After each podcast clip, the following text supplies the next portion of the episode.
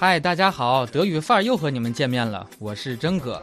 上一期咱们谈到了复习的重要性，还学习了热脸贴了冷屁股的德语说法。今天呢，再安利大家一个学外语的办法，就是从兴趣入手。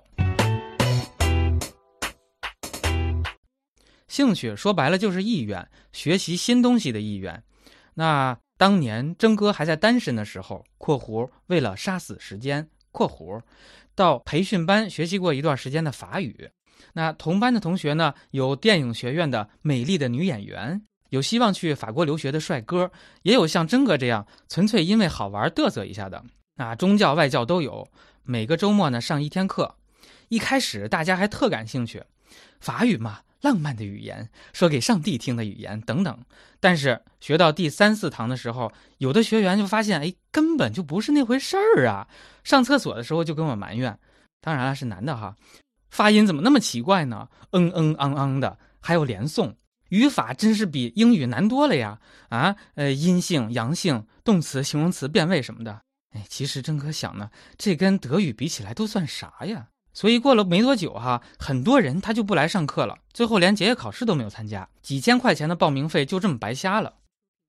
其实你我都有可能有类似的经验。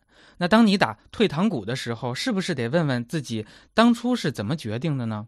如果自己是一个经常半途而废的人，咱是不是得想方设法的改变一下，坚持上一次？其实成人学语言更是如此，它是比较枯燥的，呃，需要有不少机械性的练习，才能让大脑的神经熟悉它、接纳它，最终去运用它。所以我觉得咱们必须像王健林一样，给自己定一个小目标。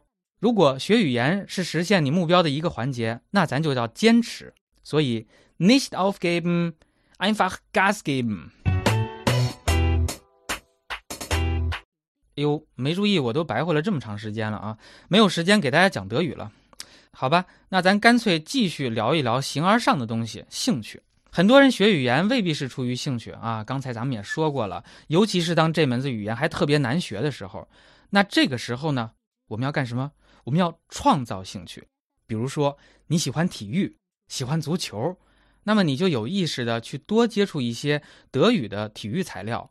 啊，不管它是文字的还是音视频的，是新闻还是赛事，你可以了解一下你崇拜的球星、教练，他们的名字是怎么写的，听一听怎么用德语说下底传中、球打到了横梁、越位在先、帽子戏法儿啊等等的。这样呢，既可以丰富自己的足球知识，也提高了自己的学语言的兴趣。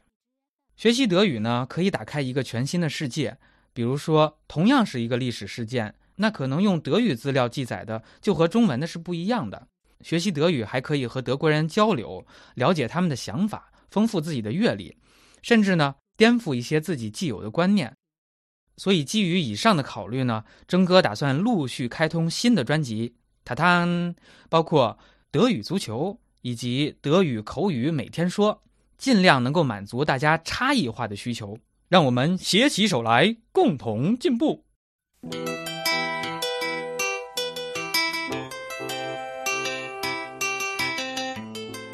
可能有的人会问哈，你搞这么多东西干嘛呀？你不是有稳定的工作吗？你不是时不常的去去去去口译吗？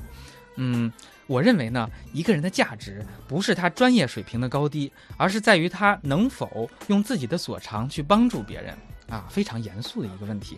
一个人的专业水平再高，那是他自己的，如果能够拿出来和大家一起分享，帮助那些有意愿学习的人，那我的社会价值和人生价值就不一样了嘛。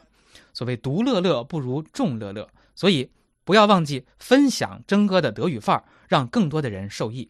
好，感谢感谢，咱们下期见。